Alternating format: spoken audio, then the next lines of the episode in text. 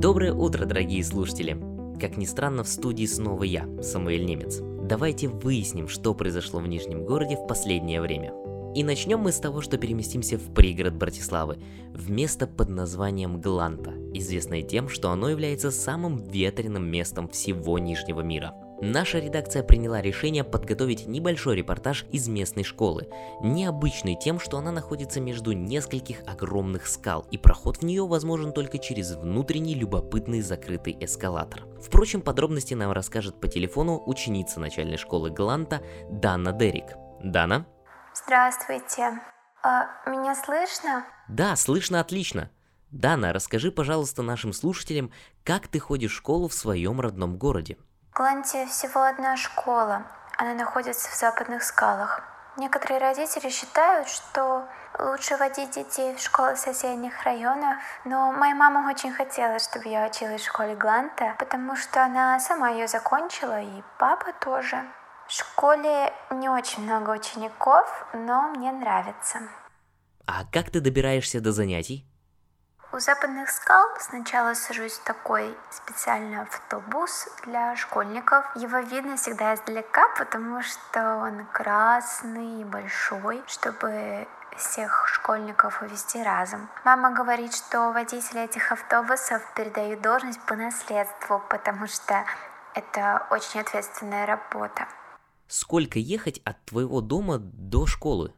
Несколько минут, может быть, семь. Потом мы выходим на такую специальную площадку, и от нее вверх идет красивая прозрачная трубка такая. Это эскалатор в школу.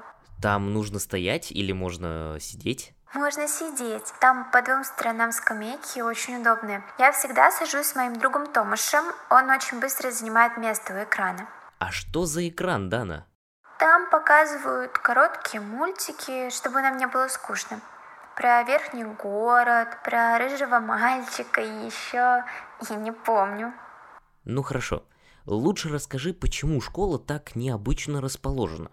У нас очень сильные ветры, очень. Нам небезопасно строить наземные здания, поэтому в основном дома под землей или из очень крепкого материала, но папа говорит, что это дорого. У нас есть даже своя маленькая линия подземных поездов. Если хочешь прогуляться на воздухе, садишься в метро, там билеты бесплатные.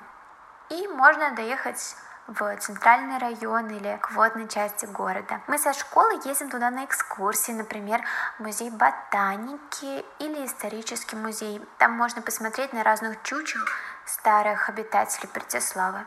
А учиться тебе нравится? Очень. Папа говорит, что я буду биологом или врачом. Надеюсь, что у тебя все получится. Спасибо тебе огромное за звонок. Вот такая вот необычная школа в самом ветреном районе Нижней Братиславы. А мы пока перейдем к следующим новостям. Детективное агентство объявило в розыск преступника, который занимался распространением ядовитых растений – поющей мыши. Растение назвали так за тонкий хвостик, который вырастает из бутона, и за звук, напоминающий тихий писк, который растение издает на закате и рассвете. Разведение этих растений запрещено во всех районах города. А вот и описание преступника, который наша радиостанция получила от агентства. Молодой человек низкого роста, худощавого телосложения, короткие черные прямые волосы. Лицо круглое, курносый нос из отличительных черт. Носит искусственные очки без настоящих диоптрий, а также обладает нехарактерным для своего пола и возраста высоким голосом. Всем, у кого есть информация о местонахождении преступника, просьба направлять ее напрямую в агентство. А наш выпуск продолжается. Сегодня в Братиславе официальный выходной. И не просто так, а в честь Дня двух нижнебратиславских народов – западных всадников и ночных – Западные всадники занимаются патрулированием границы между пустыней и центральной Братиславой, знамениты своим ловким обращением с оружием и стратегическими способностями. Еще давным-давно первые западные всадники приняли решение, которое стало действительно поворотным в истории пустыни и привело к независимости ночных. В этот день и празднуется их союз. Сами же ночные занимаются такой же охраной, только в рамках центрального района. Ночные знамениты тем, что им никогда не требуется больше получаса сна. Они невероятно выносливы и, как говорят, единственные в Братиславе жители, которые могут напрямую общаться с призраками. Звучит как самая настоящая мистика. В честь Дня западных всадников и ночных устраиваются развлечения для самых младших жителей Братиславы. Игра в захват вражеской крепости, перестрелка из водных пистолетов.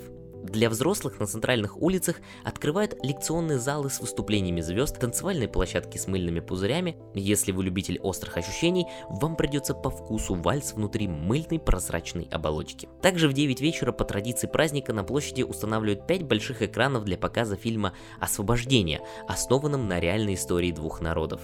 И на этом наш выпуск подходит к концу, дорогие слушатели. Спасибо, что подключились на несколько минут к нашей волне. Желаю вам потрясающей недели. Ну и до новых встреч!